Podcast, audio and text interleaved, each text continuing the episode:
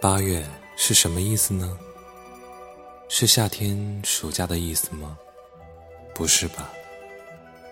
八月只是十二个月份之一。